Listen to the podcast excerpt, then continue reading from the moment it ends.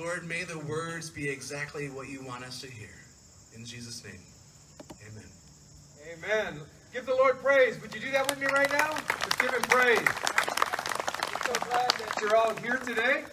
And um, we want to give a word of thanks to our praise team. Would you join me in just thanking them for leading us in worship today? It was very beautiful. I know it touched my heart, and I'm sure it touched yours as well. You know, they, they make it look easy, but that's a lot of work, and they put a lot of time and preparation into that.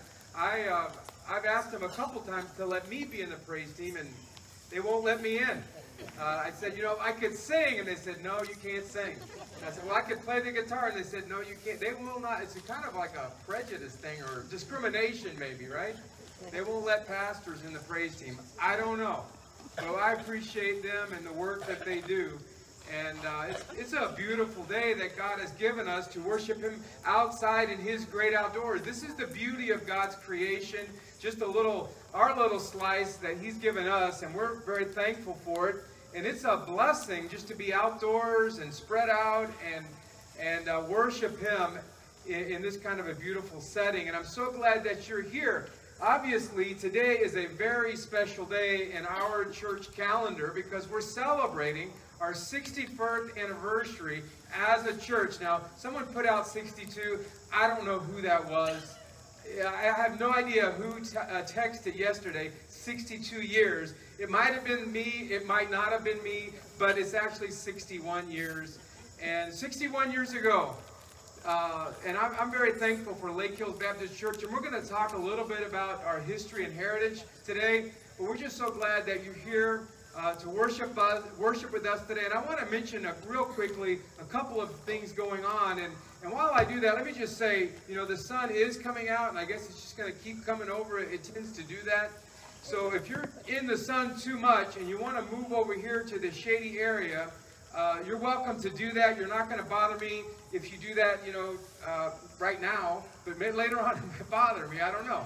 Uh, there's a little bit of sun, so you're welcome to move over if, if that's better for you. Go, uh, go right ahead. Now, let me just say that today we're, we're giving thanks to God. We're in fellowship with one another, and we're celebrating. And so, besides uh, the beautiful worship and the message from God's Word, we have the bounce house in the back for all of our younger children. And um, it, you're welcome to enjoy that. We would ask the parents that you would stay close and you would monitor your own children. We're only allowed like uh, five or six or eight or ten kids in there at a time. So you can, maybe 20, I don't know. There's a sign over there that talks about it. And 10 kids, I think, is the limit. So you parents, if you would help monitor uh, your child and the safety of your child and those kinds of things. Now we also have a food truck that's coming, and they're going to have like uh, really delicious pulled pork because I've had it before and it is good. Uh, cheeseburgers, hot dogs, and those kinds of things at a nominal price. So we hope that you will stay and enjoy. We're going to have games set up. We're going to have volleyball set up. And it's just going to be a great day. The Lord's blessed us with beautiful weather. So we're glad that you're here to be a part of it. You know, I, I was thinking of Psalm um, Isaiah 25 where it says, Lord, you are my God. I will exalt you and praise your name in for the perfect faithfulness that you have done wonderful things, things planned long ago. And I think about that, and I think about our church that you know this was a, a plan of God's that, that, many many years ago. And you know I think of um, you know about 62 years ago, it would have been about 62 years ago there was a gentleman by the name of Leroy Boken, and he was driving through the Lake Hills area, and, and you might have heard of a Boken Funeral Home. Well, that was uh, Leroy Boken, and he was a member of Calvary Baptist Church in Highland, and he was driving through this area, and he saw that you know this is a, a popular. There were houses going in, and there were children out playing. He said, you know, he thought to himself, there needs to be a church in this area because there wasn't one, and he uh, he wasn't a pastor. He wasn't a missionary. He wasn't a church planter. He was a, a, a, church member, a Christian, just like you and I. But he went back to his church and he shared a vision, an idea, really. At that point, it was just an idea. What if we helped to plant a church over in that next little uh, out, uh, village over there in Lake Hills? What if we could do something about it? And And of course, uh, the rest is history, right? Because Calvary Baptist Church in, in 1960, uh, they, they built a little building out there, and it's still part of our worship center. In the back of the worship center, that overflow area, if you look at it carefully, that used to be the original uh, sanctuary.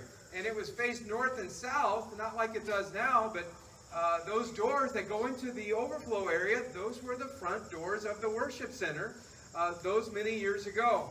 And, you know, faithful people of God and others who came to know Christ, they all partnered together. They actually coveted together as a church membership, and they formed Lake Hills Baptist Church. And, you know, we could uh, mention a few names that you would still recognize because some of them, you know, may be here today, and they're certainly a part of our church family still. Uh, fellas like Buzz Oles. Uh, now, Buzz, is he's got white hair. Is Buzz here? I'm going to talk about him a little bit. He's a great guy, and I love Buzz. He's got white hair, and, and um, he, he doesn't get around as well as he used to. He was a teenager. He was a young, strapping teenager when uh, the church was started those many years ago. And I think of like Shirley and Linda Tucker, Shirley Chapman and Linda Budak. They were some of those early church members and founding members, Valerie Bowler and who's now Valerie Califf. And, and then there were families that came to the area who quickly, in the early days, joined the church. People like uh, the Nuss family, Harry and Jean Nuss, and O'Harrell and Fran Jones, and, and people like uh, Bruce Young and his uh, parents, and Matilda Fitzpatrick, and uh, Jim McKinley. You know, I don't know if you guys all know this or not, but uh, Jim McKinley went home to be with the Lord just a couple of weeks ago. And so we want to be praying for, I think, Michelle and her family are going to come.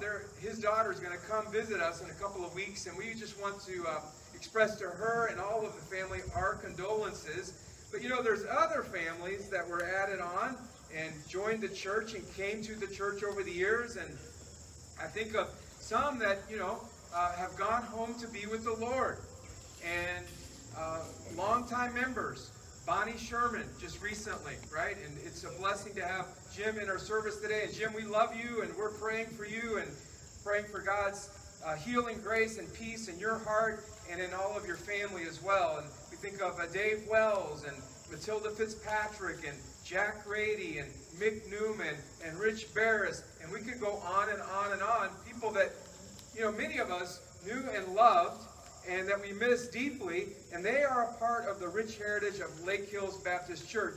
You know, I was thinking of our church, and I was thinking of uh, a church in the New Testament that I really uh, love reading about and just really blesses me, and that was the church at Thessalonica. You know, we see in the New Testament there the first and second letters of Thessalonians that Paul wrote to the Thessalonians. And um, and I want us to talk a little bit about the church at Thessalonica this morning. You know, they um, went on his missionary journeys, didn't he? And he planted churches. And his first missionary journey, he was in Asia Minor. And if you have your Bible, we're going to be in Thessalonians, First Thessalonians. And if you have your, your hard copy print Bible, if you look in the back, you can find a map probably that has Paul's missionary journeys. And it was on his second missionary journey. You know, the first one, he was in Asia Minor and at Ephesus and, and um, you know, the Galatia area. And he started some churches there in his early trip. His second trip, you might remember that he uh, had a vision. And the man from Macedonia, read about that in the book of Acts, and he, and he saw in his this dream this person that was calling him to come to Macedonia. We need the gospel over here. And so he, uh, that was the Spirit of God leading him. And so he was obedient. He went, he crossed the Aegean Sea, it is, and he crossed over to Philippi. And he, you know, great name. I love the name of that city. You know, Philippi comes from Philip. Not funny. Philip was, uh, some of you guys that um, really have your ancient history down, you may correct me on this. If I'm not mistaken, and I might be, Philip was the father of Alexander the Great. Is that true? Is that right? Am I right? Yes. Okay. Thank you. And um, so Philippi, was named after, uh, you know, Alexander the Great's father. And Paul went there and preached the gospel. And you, there's other towns in uh, in Macedonia that you'll recall, like uh, Berea. And then Paul went down to Thessalonica. And Thessalonica, if you read First Thessalonians, you know, it's a beautiful story of a church that was planted and flourished really out of the pure darkness of idolatry. Paul went there and he started that church. And he loved those people. He loved the way that uh, their hearts had been converted from idols to the true and living God, the Bible says. And how their lives were transformed. And but the, the, you know, if you remember about Paul, he faced persecution almost everywhere he went, right? And so he had only been in Thessalonica a short time when uh, there was persecution. And he literally had to flee for his life. He'd only been there a few months, perhaps, starting this church, and there were these young believers that he basically had to abandon and leave.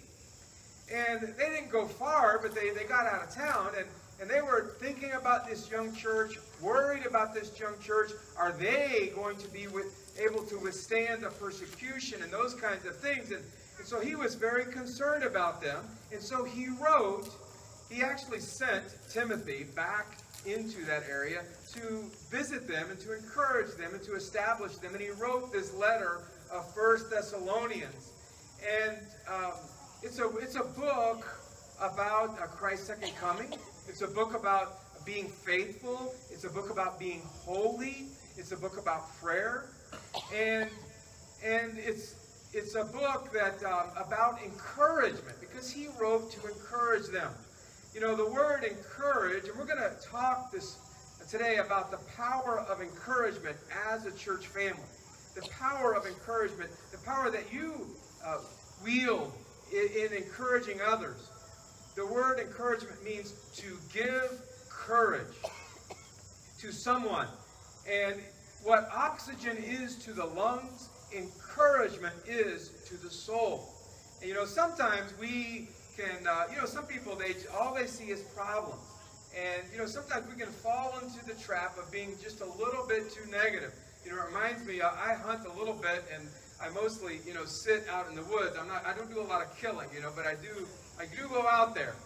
And it reminds me of the story of the fellow had this, you know, this new duck hunting dog that he was so proud of. And this was a special dog. Matter of fact, he took this dog out one time, the first time, and he, you know, he shot a duck or whatever, and, and the dog literally walked on the water out to the lake to pick up the duck and walked back on top of the water. That's a pretty special dog, right?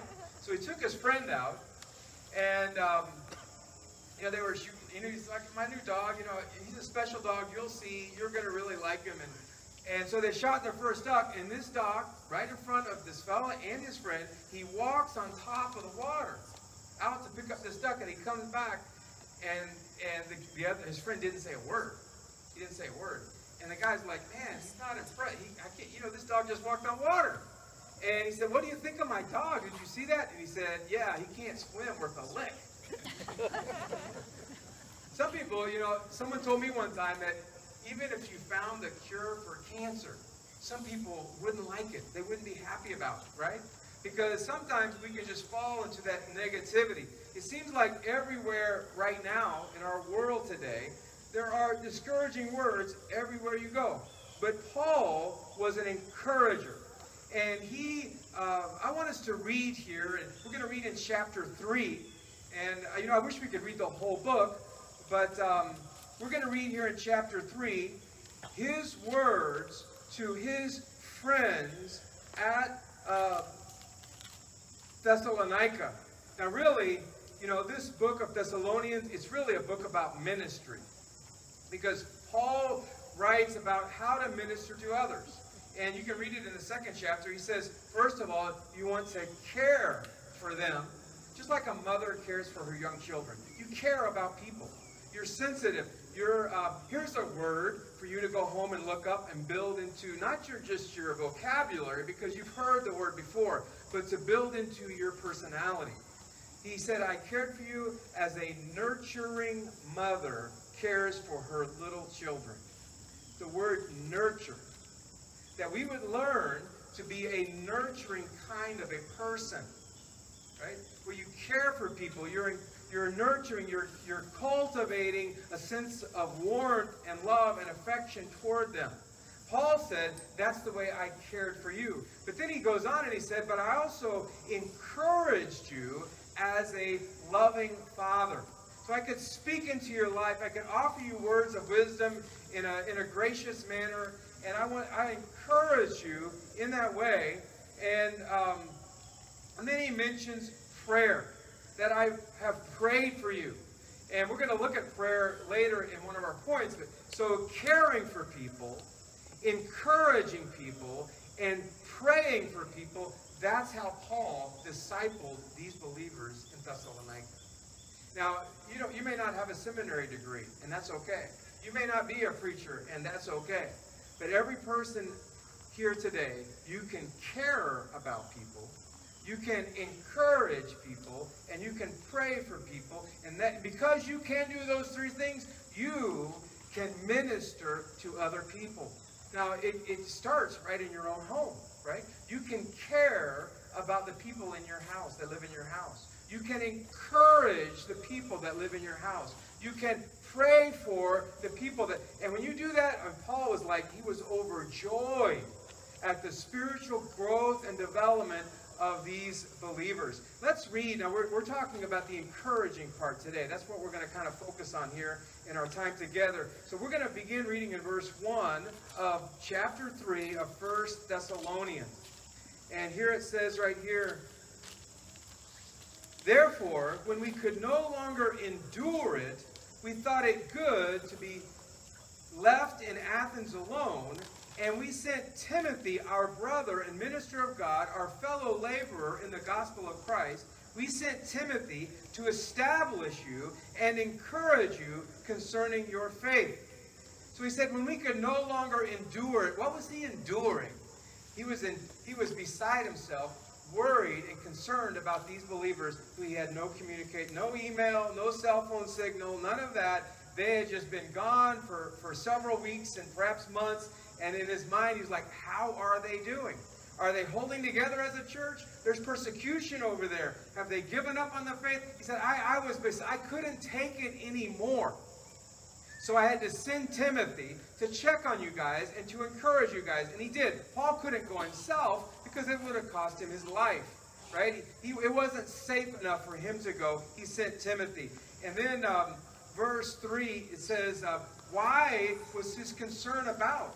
That no one should be shaken by these afflictions.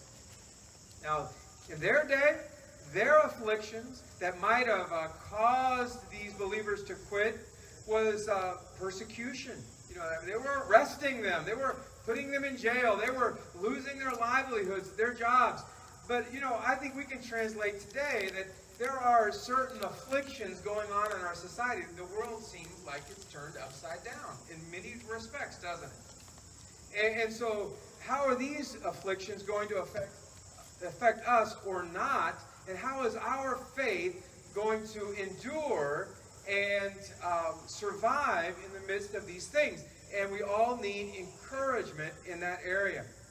He goes on, he says in verse 4, he. Uh, you know, we told you beforehand that we were going to suffer tribulation, just as it has happened. And you know. And for this reason, he says it again, I could no longer endure it.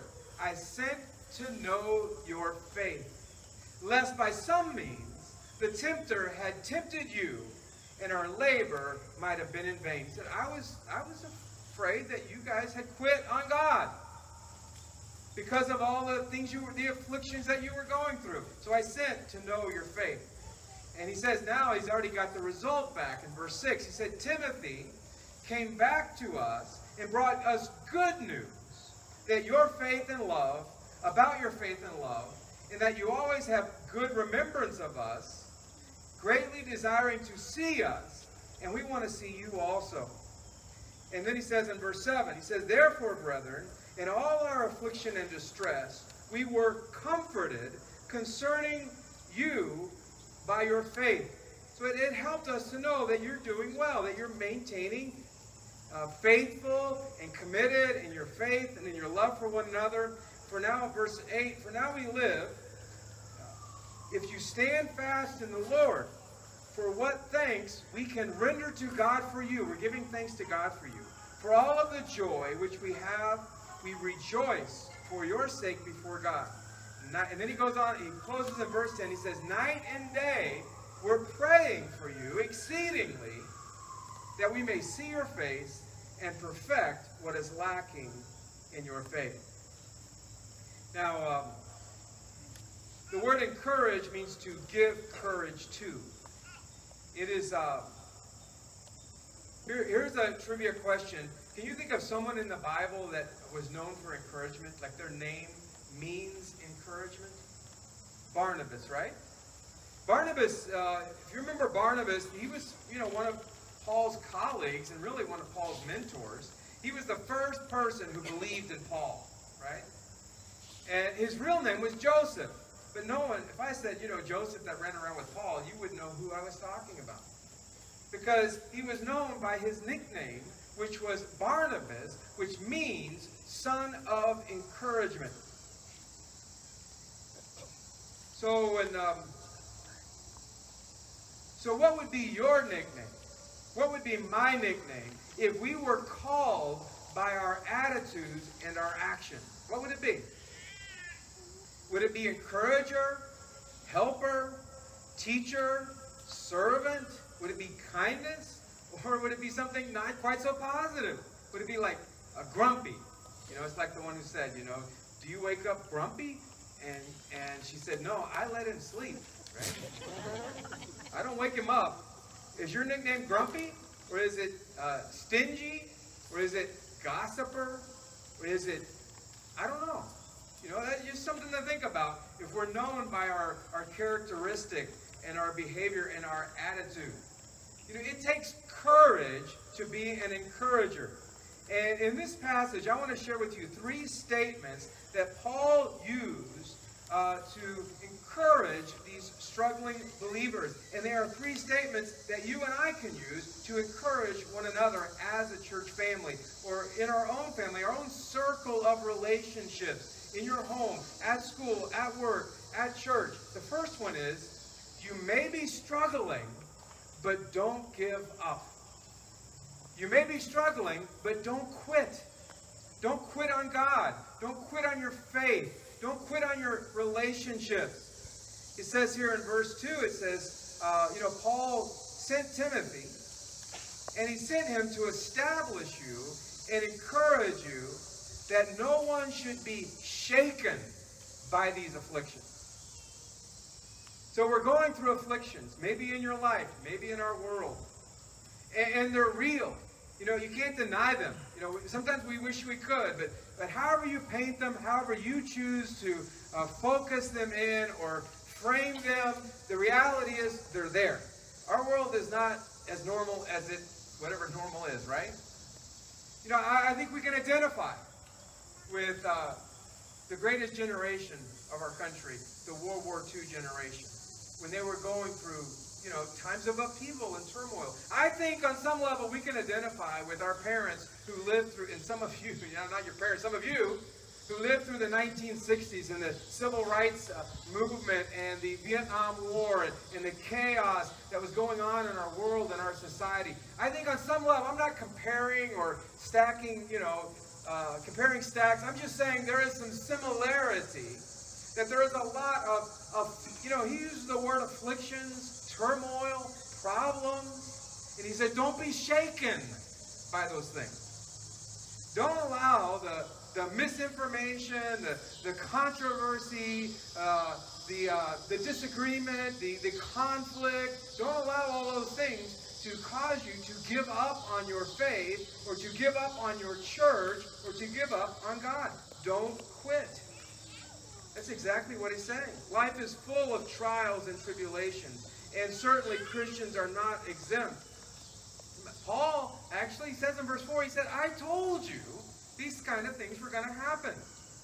And so when people go through tough times, God wants us to come alongside of them and to encourage them.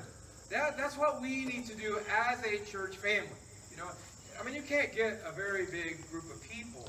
It doesn't have to be a big group of people before you start coming into different sorts of diversity, right? Uh, I mean, you know, in a group of 300 people, I mean, first of all, there's male and female. That's the obvious, right? And, and then there's old and young. There's different races. There's different political persuasions. There's different, different. I mean, listen, I'm from the South, y'all. And, you know, north, south, whatever it is. You know, some of you are from Illinois, but we love you anyway. You know, you're so welcome here. You know, you, I'm kidding, but you know what I'm saying. And, and so what we have to do is don't allow these secondary matters to, um, the Holy Spirit is just emphasizing what I'm about to say right now. Don't allow the world's problems to divide the people of God. And, and, you say, well, how can we do that? Because these are some like, it's called graciousness. It's called grace. And we're going to give each other grace to think a little bit differently about some of these superfluous matters. Okay? I, I am going to minimize the, the, the, the, the things that are going on in our society in light of God and eternity. Now, they, I'm not, they're serious. They are serious. I'm not, but in light of God and eternity, listen, my friend, when you're in heaven one day and you've been there for 10,000 years, you're not still going to be all worked up about a vaccine or uh, you know a political movement or who was president. my friend, that is the last thing you're going to worry about is who was president of one little nation that had like you know like this this this you know a few centuries uh, run in the grand scheme of eternity. That is not going to be a topic of conversation, my friend. So let's not make a, a mountain out of a molehill. Now, I'm not I'm not minimizing. I'm just saying in light of God and eternity and what binds us together.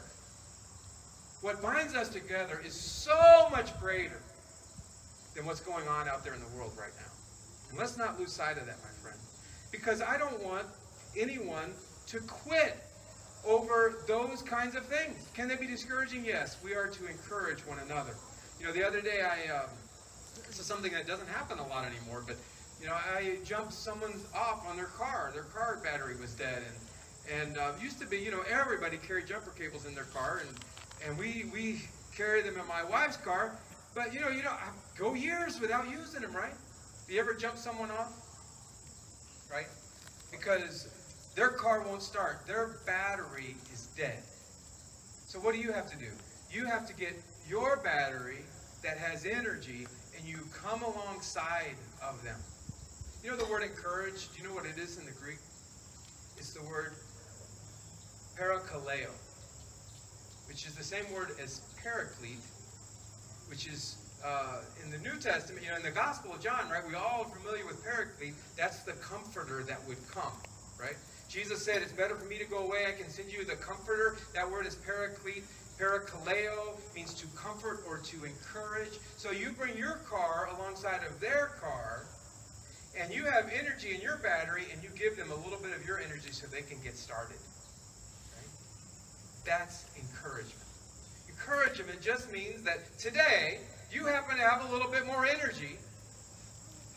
Whereas today, someone like Jim Sherman or uh, the Pratt family or someone else may not have quite enough energy to get going.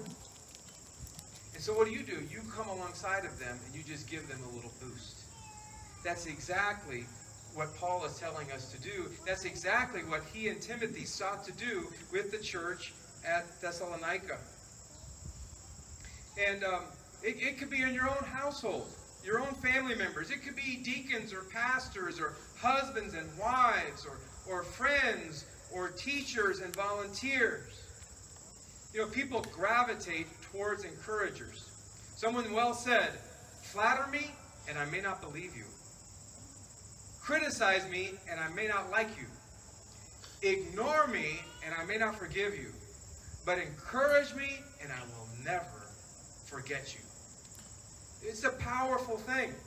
And Paul wrote that he was concerned that the tempter would tempt them to give up. So I want to say to all of us here, whether it's a loss in your life, perhaps you've lost some of your health, you've lost a loved one, perhaps, uh, uh, you know, uh, whatever we're going through, whatever the afflictions are, Paul's word, don't give up on your faith. Don't give up on God. Don't give up on relationships. Don't quit. Now, I want to give you an assignment, and then I'm going to go on to our, our next point here. This is your assignment. Will you have the courage to encourage? Ask the Holy Spirit. This is your assignment. Ask the Holy Spirit to bring to your mind someone who is struggling. They need to be encouraged. And then you make a mental commitment to go alongside of them and to encourage them. You know, I think of, uh, you know, uh, the Van Burens, the Shermans, uh, Lori Hamilton just lost her mom.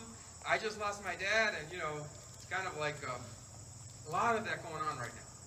But that's why we need a lot of encouragement going. Now, here's the second statement that Paul made to encourage. The first one was, don't quit. Even though you're going through these uh, afflictions, don't quit. The second one is, even though you may feel isolated, I am thankful for you. He says in verse 9, for what thanks we can render to God for you, for all the joy with which we rejoice for your sake before God. My heart fills with joy and gratitude when I think about you. I am thankful for you. So one of the best ways to encourage someone is to tell him or her that you are thankful for them. You know, I would tell I want to tell you all the wives here today. Sometime this weekend, don't do it today because you're gonna think, oh yeah, it's because Pastor Phil said it, right? It doesn't count. Sometime this week, uh, just you know, drag up in your soul all the sincerity you can muster, and sincerely thank your husband for being faithful, for being a good provider, for loving you and loving your children. Thank him for being uh, who he is, and vice versa. And um, Paul modeled this encouragement when he wrote these words. I give thanks to God for you. Sometimes people can feel alone, or they can feel overlooked or unappreciated. You know, I, I uh, did you guys uh, remember uh, about a month ago we were Church of the Week? We were the Shine.fm Church of the Week. You Remember that? You don't remember? Raise your hand if you remember that. I wasn't even here, and I remember. what you may not remember, because it didn't quite come off like I wanted it to, because I, I just think the, you know, I don't know. On the plaque, the, the award that they gave us, and we need to put it in the main building so you guys can all see it. It's beautiful. It says Lake Hills Baptist Church, and then it has someone's name on it. Do you remember whose name it was? You don't remember, do you? Does anybody remember whose name it was? Justin. Billy Joe Young. It's Billy Joe Young. So they told us when they chose us for Church of the Week, they said you can dedicate the award in honor of someone. And immediately, I thought Billy Joe Young. Not only is she a rich part of the heritage and history of our church, she knows everybody. She knows everybody who comes here and everybody who used to come here. Everyone who ever thought about coming here, she knows them. And um, but she is someone who just dedicates time and energy, and she just wants to help people. And I don't know if she's here. I'm not going to ask if she's here because she'll get mad at me for embarrassing her or whatever. I don't know. But uh, she's a person that I personally want to thank and appreciate that can often maybe go overlooked. I, I'll tell you, I'm going to mention uh, one other, it's a couple, but um, and that's Rex and Jean Kelly. Because Rex and Jean have been faithful members of our church for decades and decades, and Rex has been this faithful greeter at the South Foyer door in first service, him and Ed Winkas, for years and years and years and years and years and years and years and years and years and years. He's not young, okay? He's been there a while. And I appreciate Rex and his faithfulness so much. And, you know, all of our greeters, they do a great job. But sometimes we just need to remember to give a big thank you to the people in our lives. And, you know, it might be just a word of thanks and maybe a, an example of how they blessed you. It might be a, a thoughtful gesture, a small gift, or, um, you know, a favor that you can do for them or some way to bless them, whatever it may be.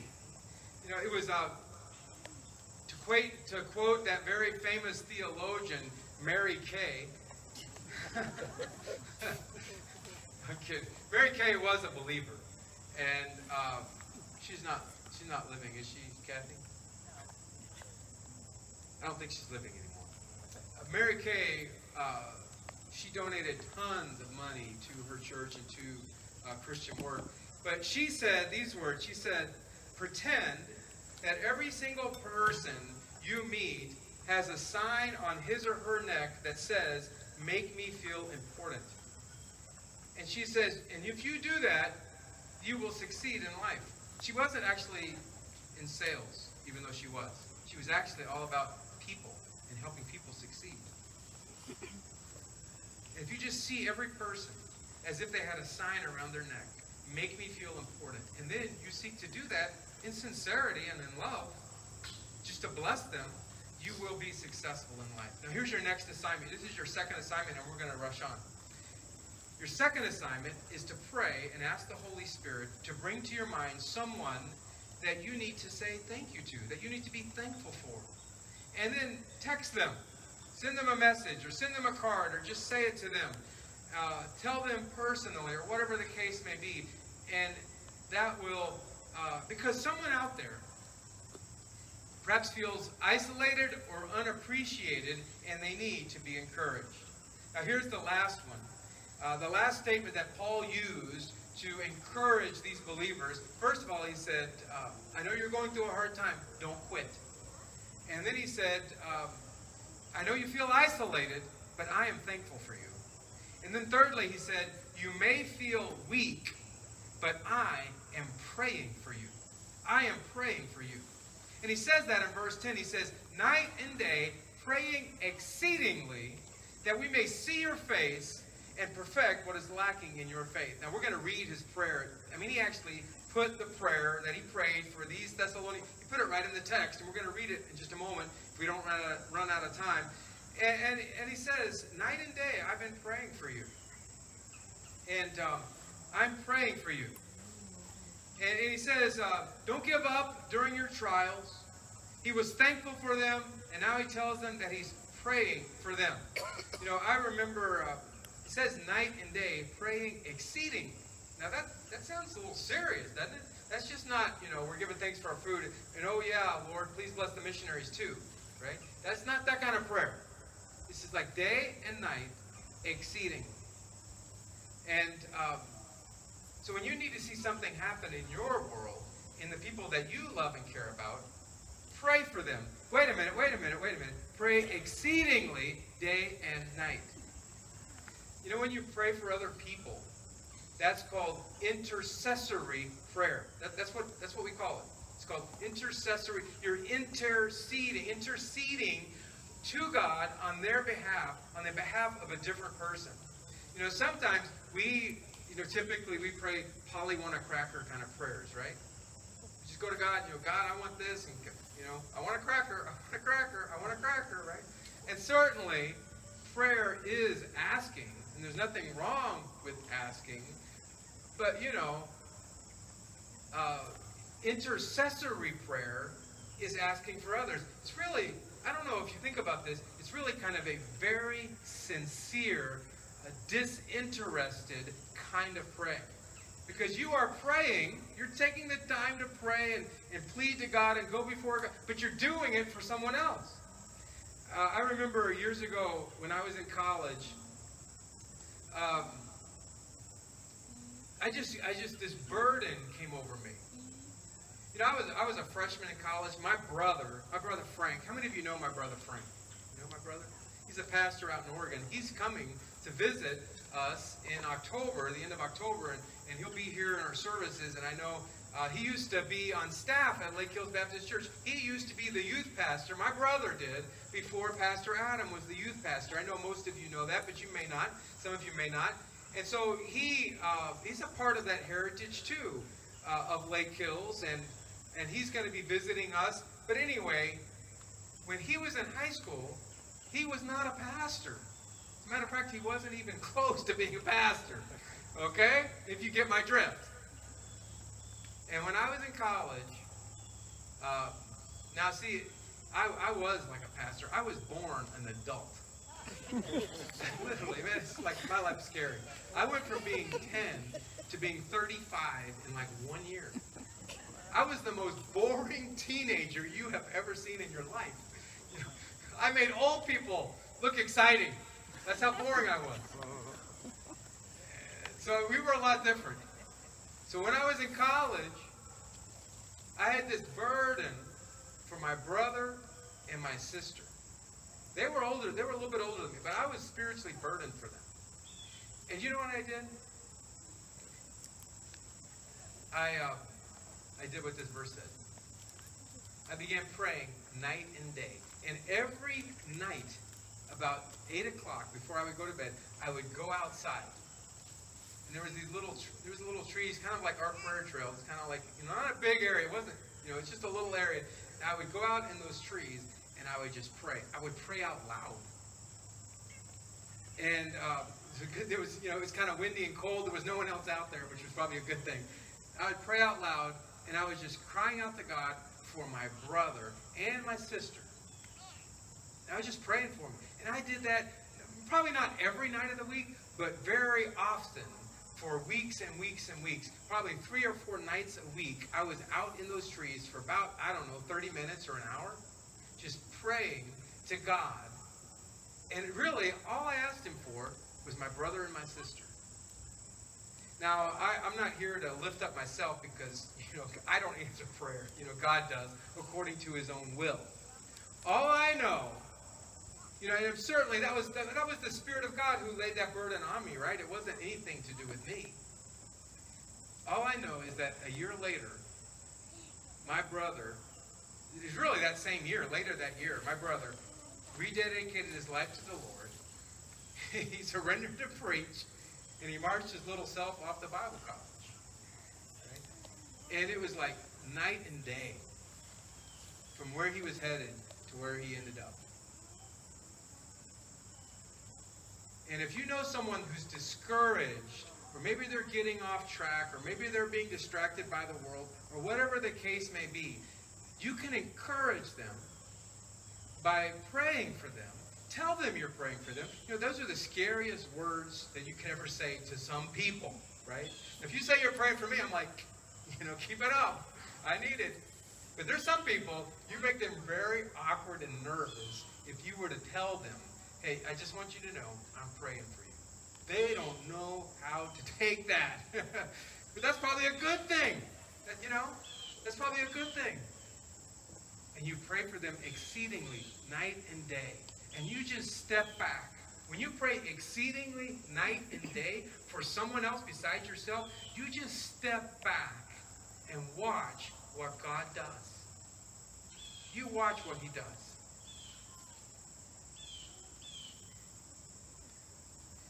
We could read his prayer. It's in verses 11 through 13. He basically said, really, it's the theme of the book of Thessalonians, is what he was praying for them He said that God, I'm asking God to fill you with love. I'm asking God to strengthen your heart and make you faithful. And then he said, I'm asking God to make you holy and ready for his return. Blame, blameless, and holy. So if you want to pray for someone, maybe it's your brother, maybe it's your child, maybe it's your teenager. I don't know who it is. Pray for this.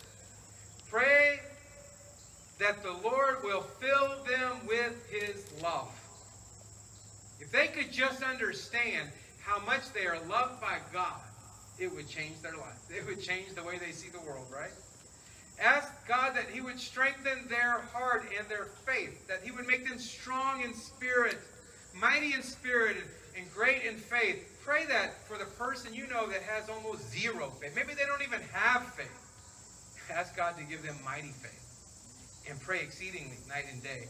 And then ask God to make them holy and ready for His return. Now, I'll, uh, I want to I want to close, and we're, we're done. Is the truck over there?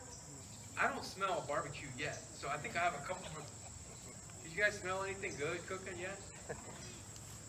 But can you smell it though? I want the aroma. That's how you know it's dinner time, right? Ooh, the smell calls us over to the food truck. Um, now I forgot what I was going to say. I'm kidding, I didn't. when you uh, read the book of First Thessalonians, it, it's all about growing in God's love, growing in faithfulness, and being growing in holiness to be ready for Christ's return. You know, Christians should be concerned about our holiness. Every teenager in this room, in this room, every teenager out here, you should be concerned about your holiness. And and going through your teenage years, maybe a little bit boring, maybe under some people's definition, but a little bit holy so that you don't have to live with a lifetime of regret. Just think, oh man, I really, I really blew that. What in the world was I thinking? Oh, I'm, I regret that. I'm sorry I did that. You can avoid a lot of that. Anyway, that's a message for a different day. And, and, and it's all about Christ's return. You know, uh, Thessalonians is, this is how bad the persecution was, okay?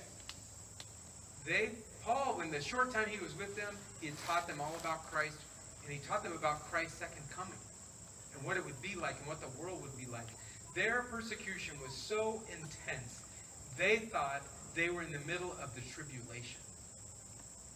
That's how bad it was.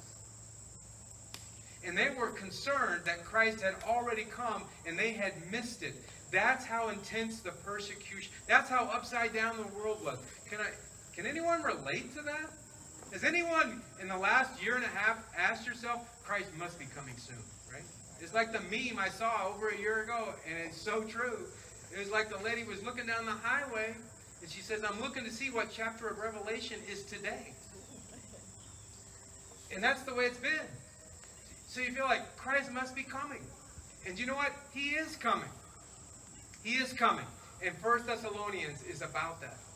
There's three prayers in First Thessalonians. One at the beginning, one in the middle, and one at the end. And they're really keys to understanding each portion of the book. And this is the middle prayer here in chapter 3. And he was praying that they would be filled with God's love, that they would be strengthened in their faith, and they would be ready and holy for Christ's return. Now, some of you are saying, and, I, and I'm done, some of you are saying that, Pastor Phil, that's great about encouraging others.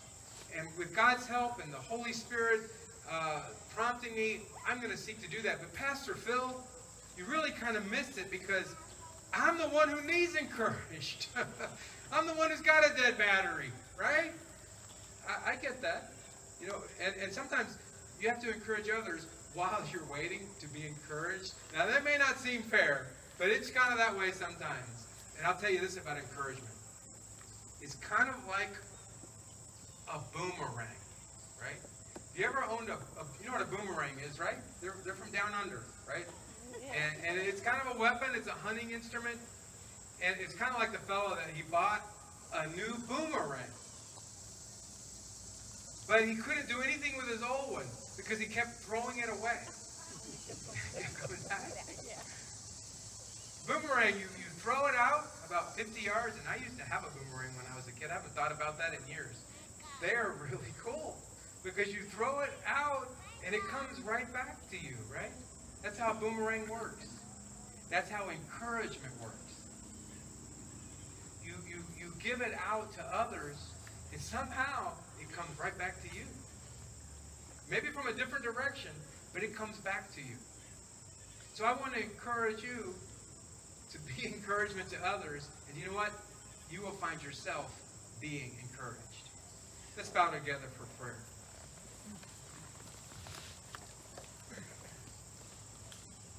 With our heads bowed and our eyes closed. The wonderful thing about these believers is how they came to Christ. Their lives were in darkness. They were far from God. But when they heard the good news of Jesus Christ, oh, it was like it was like a refreshing drink of water. It was such a blessing that they could be forgiven and they could have new life and they could have God, the true and living God, in their life in a personal way. And I wonder if there's anyone here today and you've never trusted in Jesus Christ as your own personal Savior. Oh, my friend, I want you to know He is in the business of transforming lives. And when our lives feel defeated and they feel dark and we, we're filled with despair or discouragement, oh, my friend, the Lord Jesus Christ, He is the true and living God. And, he, he loves you so much that He died on a cross to pay for your sins and your wrongs. And if you will believe in Him and invite Him into your life, He will be your Savior. He will come into your life and He will be your God.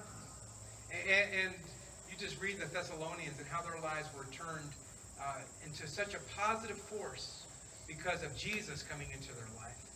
There may be someone here today and you need to invite Jesus Christ into your life. Oh, I pray that you would. I invite you to ask Him, believe in Him, and ask Him to come into your heart and to be your Savior. You can do that right at this very moment. And of course, there are many, many others of us, and we stand in need of encouragement. My friend, one of the ways is by being an encouragement. It's that whole boomerang thing. We can encourage others, and just like it affirmed that young church, it will affirm our church. Don't quit. I know there are afflictions. There's whatever you want to call them, they're there. Don't quit on God. Don't quit on your faith. Don't quit on your church. Don't quit. Because we're thankful for each and every person who makes up this church family. And we are praying for each, we're praying for you. We're praying for you. And you're going to be an encouragement to others. Our Father God, we thank you today for 61 years of faithful ministry and of your goodness on this group of people. Father, we're thankful for how you have used us in some way to be a lighthouse in this community. And I pray that we will continue to be faithful and holy in a loving church family. That the love of God would be so strong in us that it would just overflow and spill out on the people that live right around our church. That they would sense that there is a people that love us. And it's because God loves us. Father, we pray that our church would continue to be an encouraging place and uh, a nurturing place. And, and we pray, Father, for your richest blessings on our church family. We pray this and we ask it in Jesus' name. Amen. We're going to sing one more song before we're dismissed. Would you stand with me as we?